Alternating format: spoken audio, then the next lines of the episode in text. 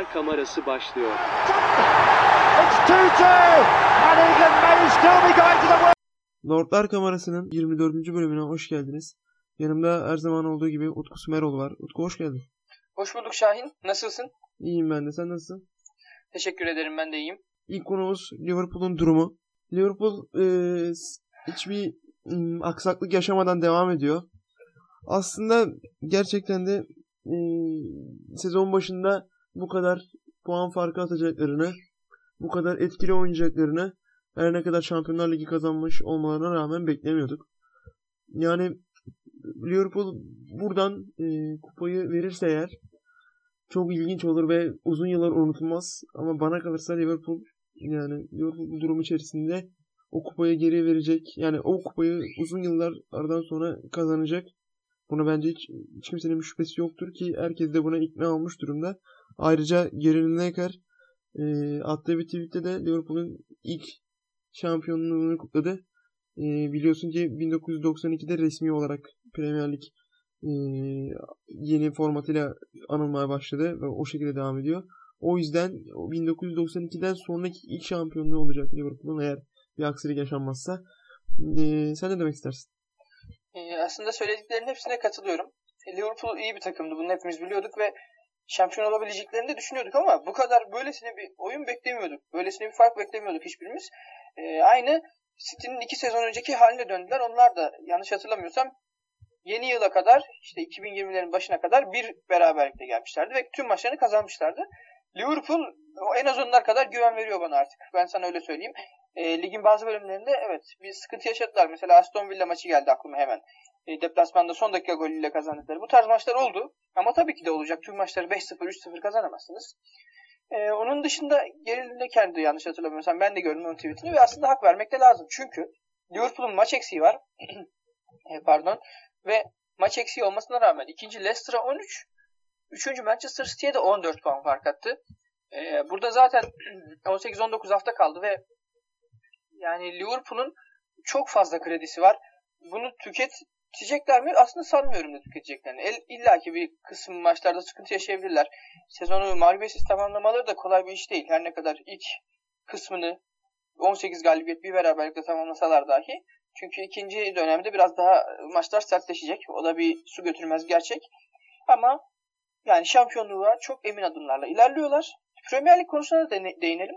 1992-93 sezonunda şu anki haline geçildi ve Liverpool'un son şampiyonluğu 89 senesinde. 89-90 ya da 88-89 çok özür dilerim şu an emin olamadım ama bildiğim kadarıyla 89-90 yani tam 30 sene oldu aslında. Ee, 18 şampiyonlukları var İngiltere'nin genel yani birinci en top kademesinde oynadıkları tüm sezonlarda. İlk sırada Manchester United var 20 şampiyonlukla ve Liverpool onların 13 Premier Lig şampiyonluğu var bu arada Manchester United'ın. Liverpool'un hiç Premier Lig şampiyonluğu olmamasına rağmen hala İngiltere'nin ikinci sırasında bulunması da inanılmaz bir başarı olarak görüyorum. 18 şampiyonlukla. Ee, ve şu anki görüntüde Manchester United'ın daha birkaç sezon içinde yakalayabilecekleri gibi bir hava var bende. Çünkü Manchester United'ın şampiyon olması pek kolay görünmüyor.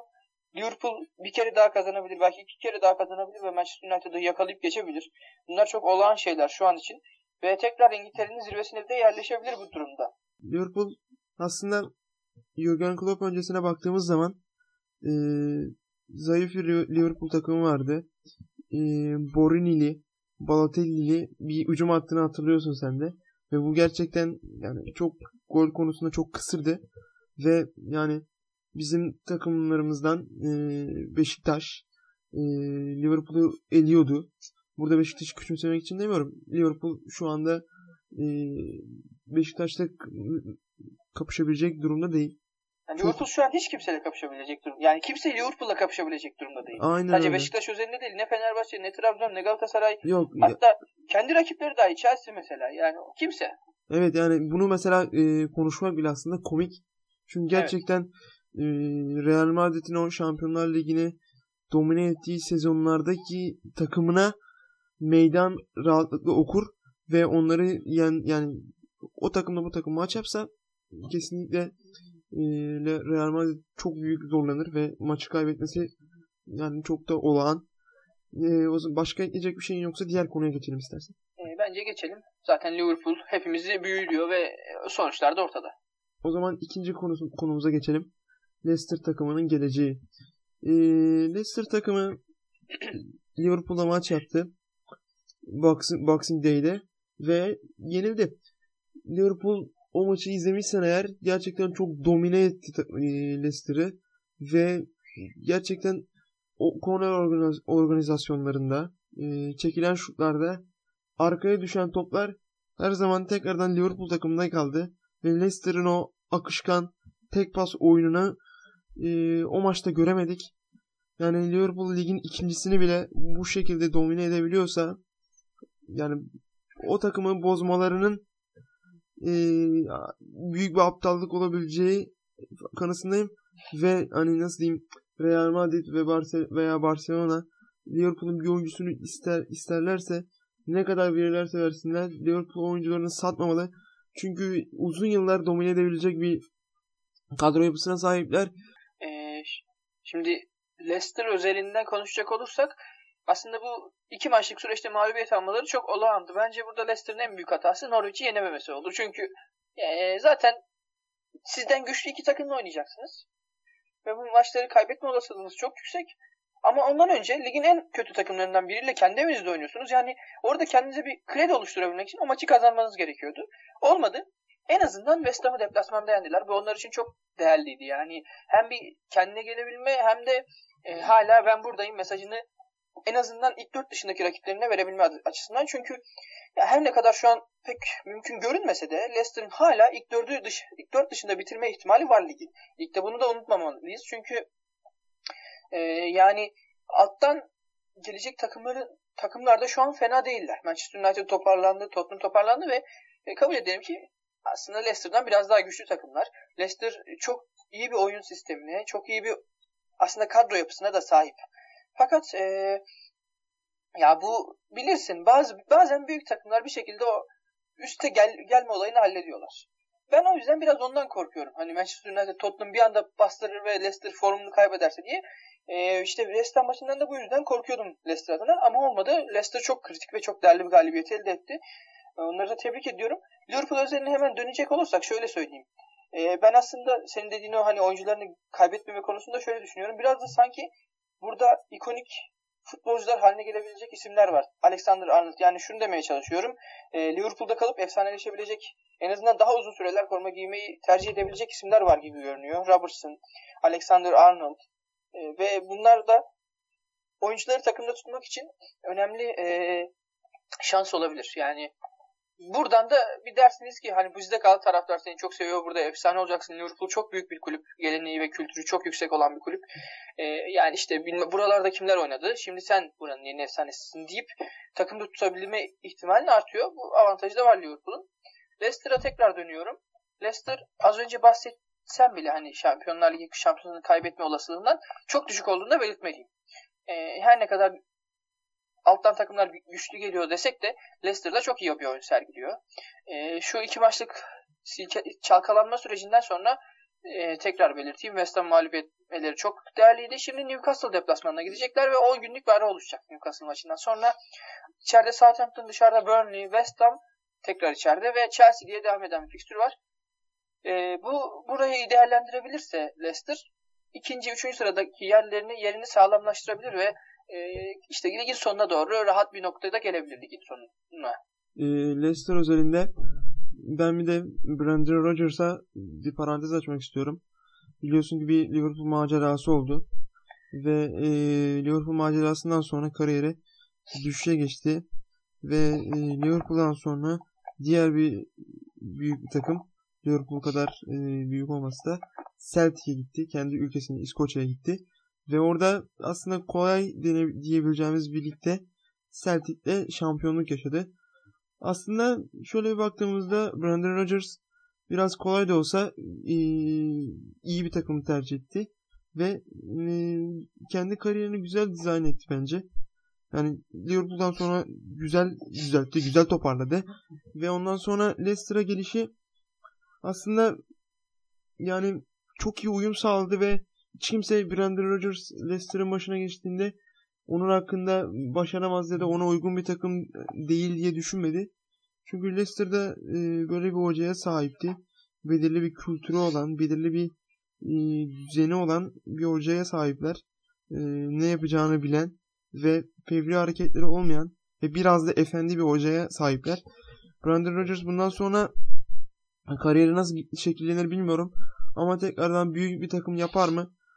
E, şampiyonluk gelirse ya da şampiyonluk dışında e, daha büyük bir camiaya, daha büyük bir kulübe giderse hiç, hiçbirimiz şaşırmayız. E, ben söylediklerine şunları ekleyeyim. Brandon Rodgers bence de kariyerini çok iyi dizayn etti, çok iyi şekillendirdi. Liverpool'dan sonra bence olması gerektiği yere gitti. Yani bazen e, sen de bilirsin. Bir üst bir, bir üst adıma çıkabilmek için azıcık geriye çekilmek gerekiyor. Rodgers da bunu yaptı. Ve aslında Celtic'i küçümsesek de yanlış anlaşılmasın. Celtic derken hani İskoçya Ligi'ni e, biraz küçümsesek de hani e, takım sayısının çok fazla olmadığı için güçlü takım sayısının aslında ne kadar değerli iş yaptığını dün bence gördük. Çünkü Celtic evinde 9 yıl sonra Glasgow Rangers'a kaybetti ve Rangers eksik maçını kazanırsa Celtic'in önüne geçecek. E, Celtic'in en büyük hedeflerinden biri üst üste 10 sezon şampiyon olabilmekti. Daha önce bunu Rangers başardı diye hatırlıyorum. Ve bu da şu an 10. sezondayız. 9 sezon kazandılar. Yani bu sezon kaybederlerse çok üzüleceklerdir Celtic'liler. Ee, ve Brandon Rodgers'ın oradaki etkisi, çabası, gücü çok büyüktü. Leicester'a geldi. Leicester'a geldiğinde takım çok iyi bir noktada değildi. Orta sıralardaydı. Bir anda biraz üstlere taşıdı. Takımın oyun düzenini değiştirdi. Takıma yeni isimler enjekte etti diyebiliriz. Çağlar'ı mesela. Burada örnek verebiliriz bu konuda. Ve güzel bir oyuncu grubuna sahip oldu bu noktada. E, şimdi gayet iyi ilerliyorlar. Yani sözleşmesini de yeni yakın zamanda uzattı. Tekrar bir büyük takım yapar mı bilmiyorum. Bence Leicester da artık bir büyük takım. Yani büyük takımda çalışıyor da diyebiliriz. Ee, umarım Leicester'da kalır uzun yıllar. Çünkü ligin kalitesinin 6 takımın arasında olmaması lazım yani en yüksek kalitenin. Yayılması lazım bazı takımlara. Ee, ve Leicester'da bu ekipler arasına girebilirse hepimiz için sağlıklı olur diye düşünüyorum. Başka ekleyecek bir şeyin yoksa e, diğer konuya geçelim. E, bence geçelim. Senin ekleyecek bir şeyin yoksa eğer. O zaman e, City ve Pep Guardiola'nın durumunu değerlendirelim. Aslında e, bu konu üzerinde biraz daha uzun konuşabiliriz. Fakat şöyle bir genel değerlendirme yapacaksak City, e, Pep Guardiola ve yani e, oyuncular hepsi artık her şeyin farkında ve buradan artık şampiyonluğun e, yakalanamayacaklarının çok belli. Yani farkındalar hepsi. Ve artık bundan sonra Manchester City geçen yayınlarda da konuştuğumuz gibi Şampiyonlar Ligi'ne odaklanmalı.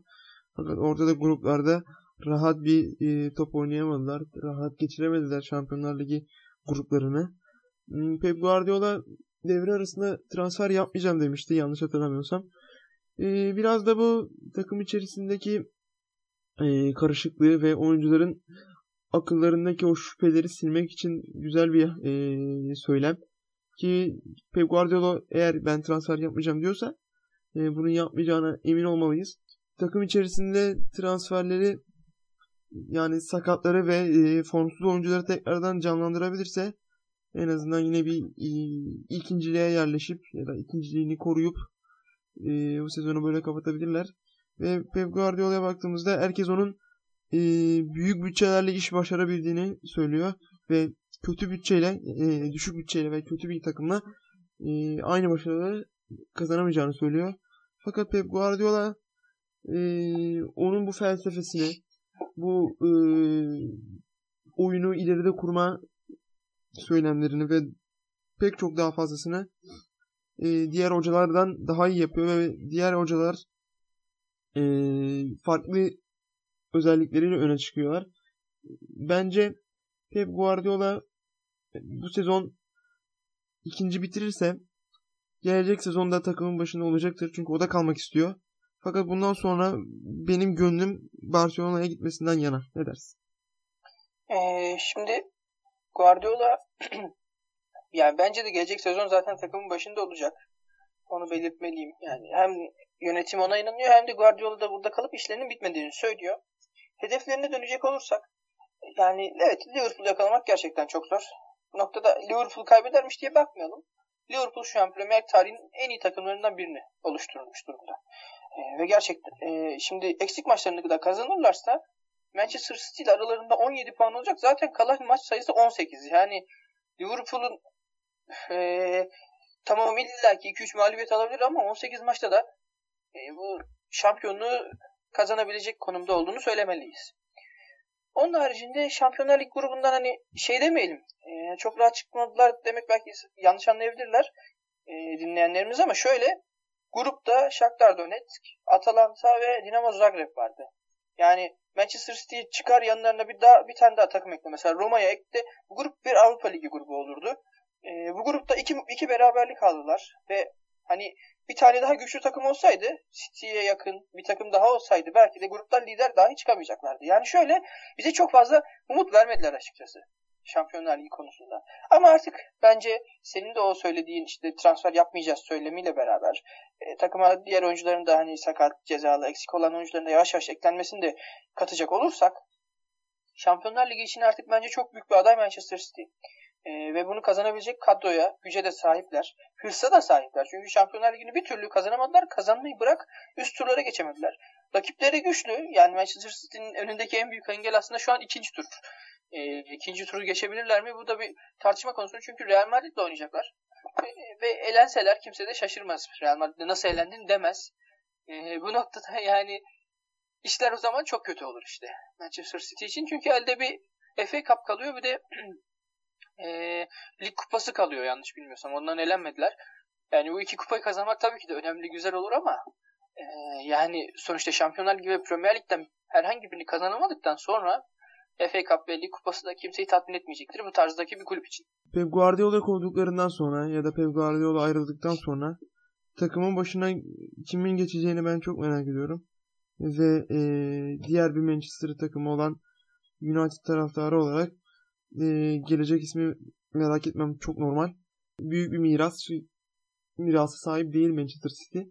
Umarım Pep Guardiola'dan sonra e, West Ham'ın yaptığı gibi sadece ismi olan fakat e, ölü bir, ölü durumda olan bir hocayı e, kulübün başına getirirler Pep Guardiola'dan sonra. Benim tek temennim. Bu biraz acımasızca oldu ama tabii Manchester United taraftarı olmanı göz önünde bulundurursak e, makul istekler olabilir Manchester City yönetiminden. Ama şuna katılmayacağım sanırım. Manchester City'nin de bence iyi bir tarihi ve kültürü var. Tabii ki de Manchester United kadar yok. Aslında Premier Lig'de Liverpool'u dışarıda bırakırsak kimsenin Manchester United kadar e, büyük bir tarihi yok. Arsenal iyi olsa dahi o noktada değil. Düşün artık. Yani ama Manchester City'nin de kendi çapında bir geleneği ve kültürü var. O yüzden bence onları da çok yabana atmamak lazım bu konuda. Ee, ama Guardiola'dan sonra ne olur bilmiyorum. West Ham'a değindin. West Ham gerçekten hata üstüne hata yaptı sanırım. Ee, yani Pellegrini'yi göndermek ne kadar hataydı bilmiyorum. Cidden takımı çok kötü gidiyordu ama yerine Moyes'u getirmek beni açıkçası perişan etti. Yani David Moyes kısa vadede tamam bu sezon takımı ligde tutar orta sıralarda belki bitirir ama ne bekliyorsun ki? Sen bu kadar büyük projeler üretmişsin. Büyük yatırımlar yapmışsın West Ham'a. Her sezon 100 milyona yakın para harcıyorsun sezon başına. Ve pardon takımın başına David Moyes'u getiriyorsun. David Moyes'ta da bir buçuk yıllık sözleşme imzalanmış zaten. Yarım sezon olması bir tuhaf olacağı için muhtemelen bir buçuk yıllık anlaşmışlar. Ee, yani bu noktada da zaten sonraki yayınlarımızda daha detaylı konuşacağız. West Ham, Moyes, Pellegrini üçgenini ama ben çok başarılı bir hamle olarak da bulmadım açıkçası. E, o zaman başka diyecek bir şeyin e, yoksa diğer bir konuya geçelim. E, bence geçelim. Zaten benim en heyecanlı olduğum yerlerden birisine geliyoruz yavaş yavaş. Evet. E, Arsenal ve Everton menajerlerini konuşalım. Aslında Arsenal ve Everton e, maç yaparken iki takımın yeni hocası da tribündeydi. Ve Mikel Arteta Arsenal tarafına bakarsak Arteta şu an takımı mağlup oluyor. Mağlup olmaya devam ediyor Arsenal. Ve Mikel Arteta takımdan aslında daha iyisini yapabileceğini o da farkındadır. Yani ama kesinlikle devre arasında güzel bir takım en azından takımı biraz daha revize etmeleri gerekiyor. Ve Mikel Arteta e, bu durumun altından kalkabilir mi? Bunu zaman gösterecek. Emin değilim. Arsenal'in bir oyuncusuna e, parantez açmak istiyorum. O da Nicolas Pepe. Pepe'yi bildiğin gibi Lille'den aldılar. Lille'den yanlış hatırlamıyorsam 72 milyon civarında bir e, fiyata satın aldılar.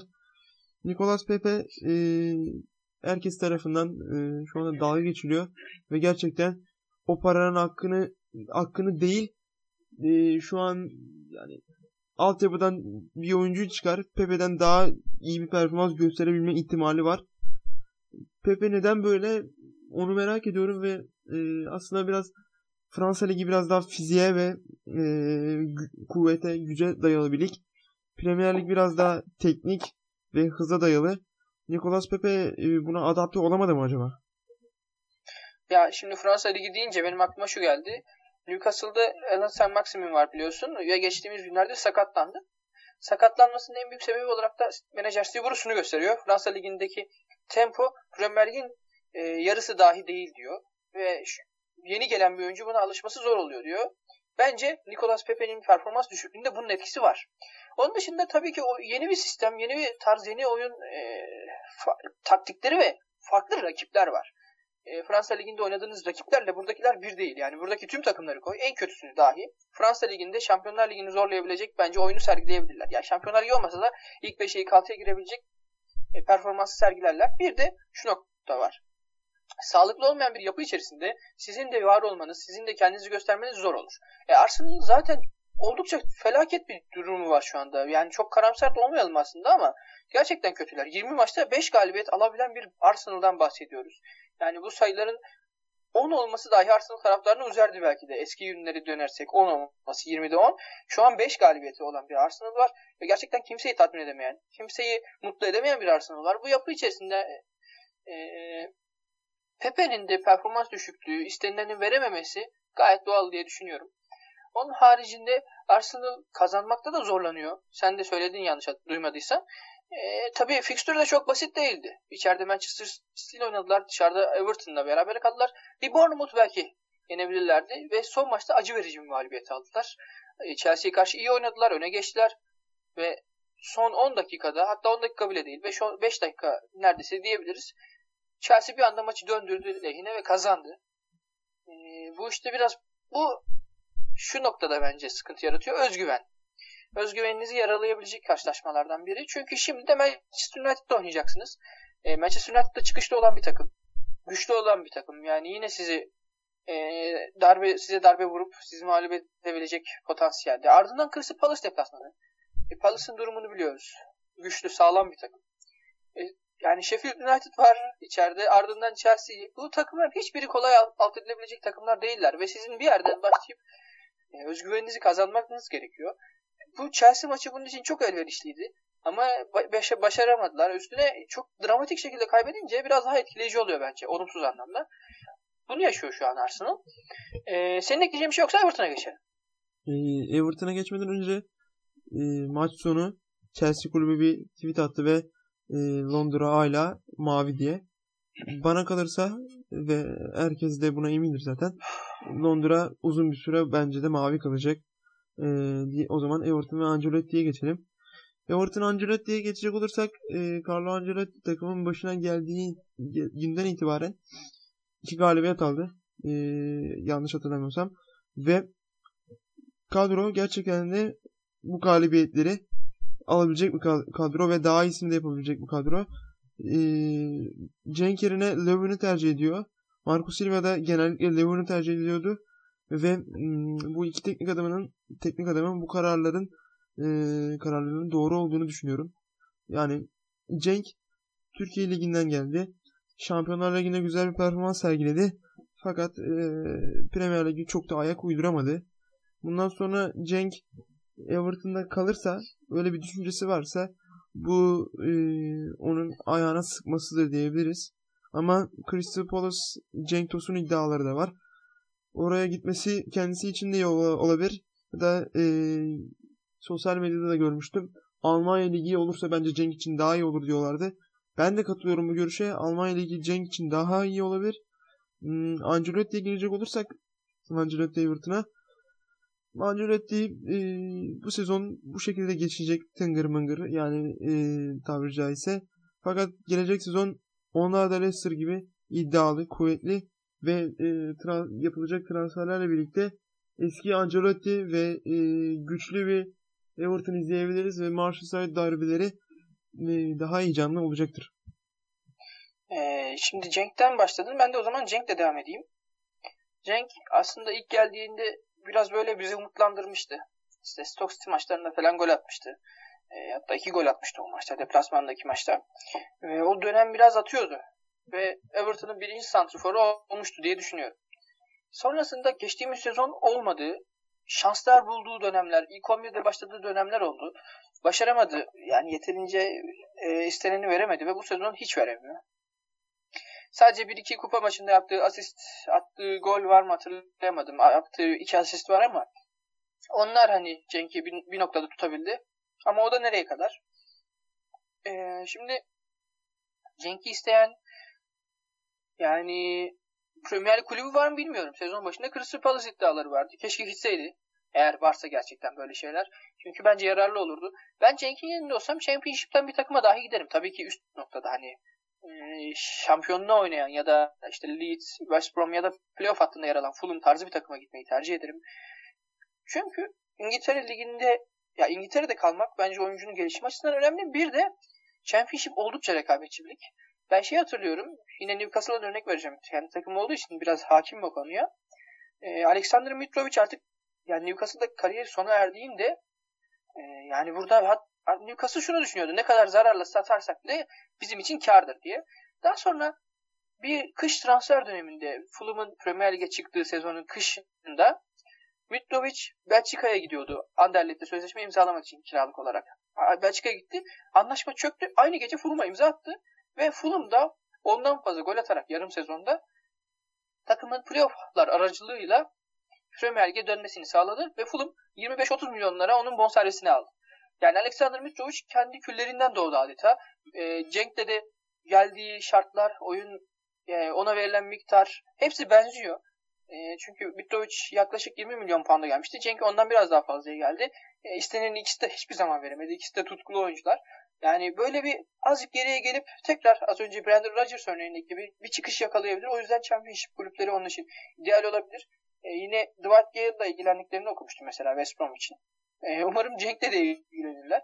Ama şimdi Cenk'in tabii ki bir marka değeri de var. Championship o yüzden o noktada iyi olmayabilir Cenk için. Şöyle olabilir o da. E, Bundesliga'ya gidersin. Bundesliga'daki iyi bir takımla sözleşme imzalarsın ve orada kariyerini şekillendirirsin. Bence bu da gayet makul bir seçenek olur. E, ve şimdi Ancelotti'ye geçiyorum. Ancelotti aslında e, tıngır mıngır gidecek bir sezon olmayacağı da bence. Çünkü şimdiden hedefini Avrupa Kupaları olarak belirlemiş ve işin ilginç yanı e, 6. sırayı da Avrupa Ligi olarak sayarsak hatta bazen 7'ye kadar geliyor son sezonlarda olduğu gibi 6. sırayla arasındaki puan farkı 5'e indirdi. Yani birkaç hafta önce acaba Everton alt sıralarda gidiyor e, düşme tehlikesi yaşar mı diye düşünürken çok da aslında bu e, gerçekçi bir söylem değildi. Fakat bir anda yükseldiler. Ve bunu da sürdüreceklermiş gibi görünüyor. E, son maçta Burnley ve Newcastle'ı mağlup ettiler. Şimdi biraz sıkıntılı bir maç. Manchester City deplasmanına gidiyorlar ama zaten orada işte hep bahsettiğim o kredi oluşturma durumunu yaşadılar. E, kazanmaları gereken maçları kazandılar. Şimdi Manchester City karşısında hangi sonucu alırlarsa alsın çok bir problem olmayacaktır Everton için. Sonrasında Brighton, West Ham, tekrar Newcastle, Watford, Palace gibi güzel bir fikstürü var. Bence burası Everton'ın parlama yeri olabilir. Ben bir tweet atarak da hafta içinde, daha doğrusu geçtiğimiz hafta belirttim. Ancelotti ve Ancelotti'nin gelişi ve Everton'ın hırsı bu takımın yanına Leicester ve Wolves de eklersek Premier Lig'in 5 ve 10 yıllık süreçlerde çehresini değiştirebilecek hamleler olduğunu düşünüyorum. Yavaş yavaş e, yani o tırnak içerisinde fiyat performans olayını bu takımlar daha iyi yapmaya başladılar. Özellikle Leicester'la Wolves. Leicester mesela Manchester United'dan daha yararlı şekilde kullanıyor kaynaklarını. Tottenham'dan daha yararlı şekilde kullanıyor bu sezon özelinde. Arsenal'dan daha yararlı şekilde kullanıyor kaynaklarını. Ve e, yani belki de Chelsea'den de daha iyi şekilde kullanıyorlar. Üst sıraları zorluyorlar. Wolverhampton aynı şekilde. Herkese kök söktürüyor. Çok iyi oynuyor. Ve bu takımlar yatırımlarını sürdürmeye devam ettikleri sürece ki eminim devam edecekler.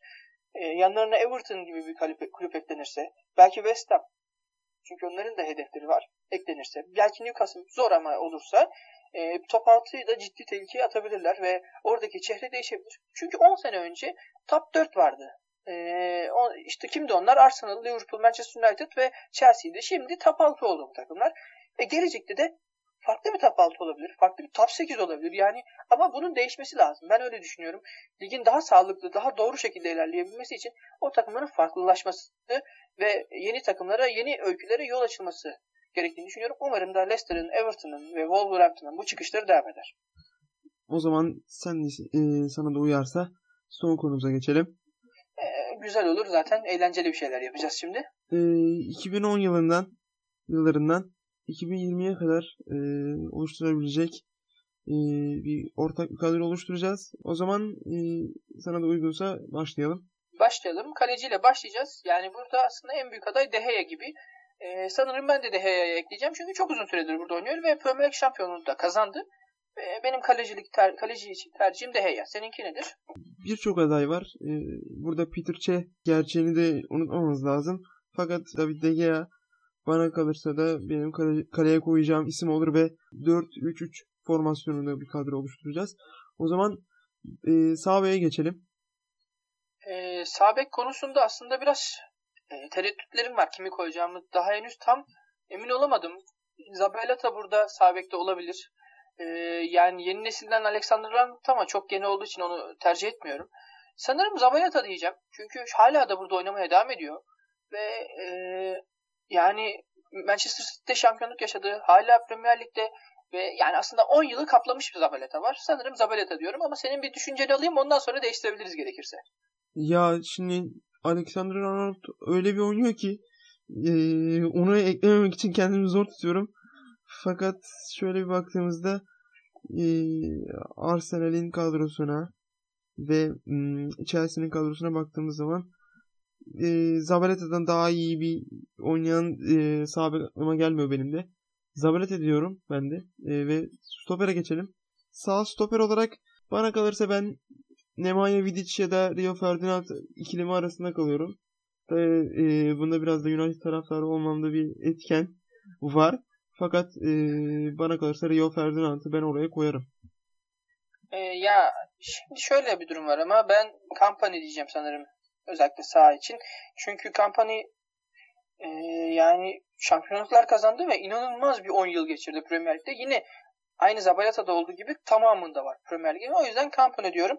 Ferdinand konusunda Ferdinand ne yazık ki 2015'e kadar Premier Lig'de oynadı ve artık son yıllarında biraz alt seviyelere düşmüştü performans bakımından. Yani 2000'lerin yani bu 2000'ler 2000 ve 2010 arasındaki 11'i çizsek Ferdinand'ı koymamak büyük ayıp olur ama Ferdinand'ı 2010'ların 11'ine ekleyemiyorum. Ne yazık ki e, burası için tercihim kampanya. O zaman e, son stopera geçelim. Burada e, diğer menajerlerin e, e, Pep Guardiola'nın veya e, Pep Guardiola demeyelim de Gary Neville'ın e, oluşturduğu kadrolara falan da bakarsak genellikle Van Dijk tercihi göze çarpıyor. E, şu anda Premier Lig şampiyonluğu yok fakat e, bir Şampiyonlar Ligi şampiyonluğu var ve gerçekten çok başarılı. E, ben koymazsam bana kalırsa ayıp etmiş olurum ve e, Van Dijk koyuyorum. Ya Van Dijk aslında benim de birinci adayım ama Ivanovic tercihi de fena olmaz diye düşünüyorum. Ivanovic'in de çünkü e, Premier Lig şampiyonluğu var ve yani oynadığı süre içerisinde inanılmaz performanslar sergiledi ama Van Dijk da yani ondan az aşağı kalır bir yanı yok. Ee, yani burada kimi koyacağımı bilemedim açıkçası. Ama ben de sana uyuyayım ve Van Dijk ismini telaffuz edeyim o halde. Ee, o zaman sol geçelim. Sol bek olarak senin tercihin nedir? Sol bek olarak yani bu işte yine zorlu noktalardan birine geldik ama Aspili Kueta diyeceğim sanırım. Çünkü o da çok uzun süredir burada oynuyor ve ee, yani Premier Ligi adeta domine etti. Domine eden bir performans sergiledi. Hatta Sevra'yı koyan bazı büyük isimler var. Onu da aslında düşündüm ama sanırım ee, burada tercihim şey olacak. Aspilicueta olacak. Çünkü arada yine 2014 yılına kadar oynadı. Oynadığı süre içerisinde müthiş performanslar sergiledi. Yani 40'tan her sezon 40'ın üzerinde maça çıktı ama Aspilicueta bence daha ee, nasıl diyeyim istikrarlı bir Premier Lig performansına sahipti. Çünkü 10 yılın genelinde vardı Aspilicueta. Benim sol beye tercihim Patrice Evra olacaktır. E, tabii ki de Patrice Evra Aspilicueta'dan daha iyidir diyemiyorum fakat e, yani ikisi arasında bir tercih yapacaksam benim tercihim Patrice Evra olur. O zaman orta sahaya geçelim. E, defansif orta saha olarak e, bence ikimizin de en fikir olabileceği bir isim Yaya Toure'dir. Ne dersin? Evet. Bunda, bunda çok bence konuşmaya da gerek yok. Yaya Toure yani Premier Lig denince akla gelecek isimlerden biri yakın dönemde Yaya Toure'dir. Ben uzatmayıp diğer isimlere geçelim diyorum. Çünkü uzatırsak Yaya Toure'ye ayıp olacak. Yani bence burada onun yeri tartışılmaz büyüklükte. Ee, orta Yaya Toure'nin e, yanına kimi koyarsın peki? işte zor noktalardan birine geldik ama e, eğer hücumcu bir orta saha düşünüyorsak Bernard, e, David Silva düzeltiyorum hemen. David Silva'yı koyabilirim. Çünkü David Silva yani bu takımda 4 şampiyonluk kazandı yanlış bilmiyorsam. Yani onu koymamak da büyük bir ayıp olur David Silva için. E, ama onun dışında bir isim daha ekleyebiliriz. O isim de Kante olabilir. Kante de çünkü yani bir peri masalı yazdı ve Premier Ligi Leicester'la kazandı. Üstüne geldi Chelsea'yle bir daha kazandı. 2015'ten beri burada ama 2015'ten beri burada olsa dahi 10 yıllık iş yaptı diye düşünüyorum. E, Kante, David Silva senin bir yorumunu alalım. Ondan sonra devam edelim bence. E, sen e, genel olarak e, Yaya Toure, Kante ve David Silva e, üçgenini oluşturdun. Fakat ben oraya e, defansif orta saha Yaya Toure, yanına e, Engola Kante ve e, hücum açısından biraz daha kuvvetli olabilecek ve yaratıcılık konusunda da sıkıntı çekmeyeceğimizi düşünerek e, Kevin de, Kevin De Bruyne'i düşündüm. E, sen ne dersin? Ama şey de olabilir. E, Hazard'ı da bence Hazard'ı da eklemek daha mantıklı bile olabilir. Kevin De Bruyne'nin yanı sıra. Çünkü Hazard'ın bence yarattığı etki biraz daha farklı ve ciddiydi. Chelsea'de Chelsea'nin kalitesi özellikle son birkaç sezondur Manchester City'nin gerisinde kalmıştı ve Hazard tek başına bu takımı taşıdı. Ee, yani cidden zor bir karar. Yani Kevin De Bruyne Hazard düşünüyorum. Ee, ama ben sanırım şeyi tercih edeceğim. Hazard'ı tercih edeceğim. Kevin De Bruyne'in yerine. Ee, o zaman sol açığa geçelim. Hazard demişken ben oraya sol açığa e, Hazard'ı yerleştirmek istiyorum. Gerçekten e, Chelsea'de yaptıkları inanılmazdı. Şu anda bu aralar Real Madrid'de biraz e, beklenilen performansı veremiyor ama e, Premier Lig için ben e, oraya Hazard'ı koyarım. Şimdi sen sol açığa deyince benim de aklıma bu geldi. O zaman şu an senin aslında üçlüne ve sol açına döndüm. Kevin De Bruyne'i ben de hücumcu olarak yerleştirip Hazard'ı sol açığa koyuyorum. Çünkü ya oraya Suarez mi desem dedim diye düşündüm ama e, Hazard'ın yarattığı etki gerçekten farklı. Ayrıca Kevin De Bruyne'e de böylelikle yol açmış oluyoruz. Yani yer açmış oluyoruz. Ee, o zaman sağ, sağ açığa geçelim. Ee, sağ açıkta aslında e, birçok aday var. Burada diğer menajerlerin e, şeyine ilk 11'ine baktığımızda genel olarak sağ açığa Agüero'ya koymuşlar ve Santrafor'a Harry Kane'i koymuşlar. Burada ben Santrafor'u gelmeden önce sağ açığa kimi koysam diye çok düşündüm. Ama gerçekten e, burada forveti de koyacağımız ismi düşünürsek sağ açığa ben de Agüero'yu koyarım. Ya çok zor bir şey çünkü bunu belirlemek. Çünkü şöyle 3 tane büyük isim var. Sterling, Agüero ve Harry Kane. Yani birini dışarıda bırakmak çok zor. Dışarıda kalan isim Sterling olacakmış gibi duruyor ama aslında ben onu hiç bırakmak istemiyorum. Çünkü e, zaten 10 yıl önce başladı diyebiliriz kariyerine ve yarısını Liverpool'da yarısını Manchester City'de geçirdi. Düzenli oynayarak geçirdi. Ee, yani böyle bir ismi de ben bırakamak, bırakmak da istemiyorum. İstatistikleri de çok yüksek. Ben o yüzden sağ açığa Sterling diyeceğim ve birazdan o hücum Santrfor noktasında kimini koyacağımı yüzleşeceğim. Hangi ismi koyacağım konusunda biraz sorun olacak benim için ama bakalım çözeceğiz. o zaman Santrafor'a geçelim. Çok birçok isim var. Fakat genel olarak Harry Kane benim adayım çok iyi bir santrafor ve e, şu anda Tottenham'dan giderse e, bu takım Real Madrid kalibresinde veya Real Madrid olacaktır. Çünkü gerçekten çok etkili ve kuvvetli ve gerçekten süperstar ve Real Madrid'in Los Galacticos dediğimiz o senesindeki takımlarına koysan kesinlikle sırıtmayacak ve şu anda da benze o takımdaki o benzemaların falan yerine kolaylıkla geçebilecek bir isim.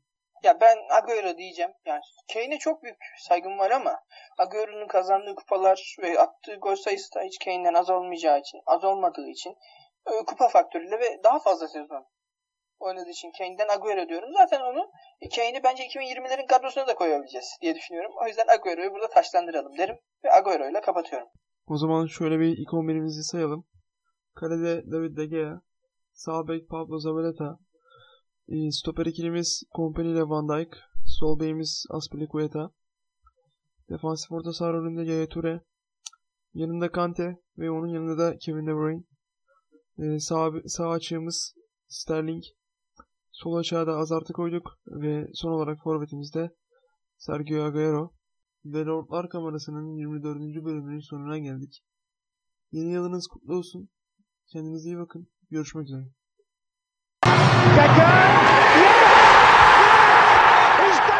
Lordlar kamerası sona erdi. It's 2-2 and England may still be going to the World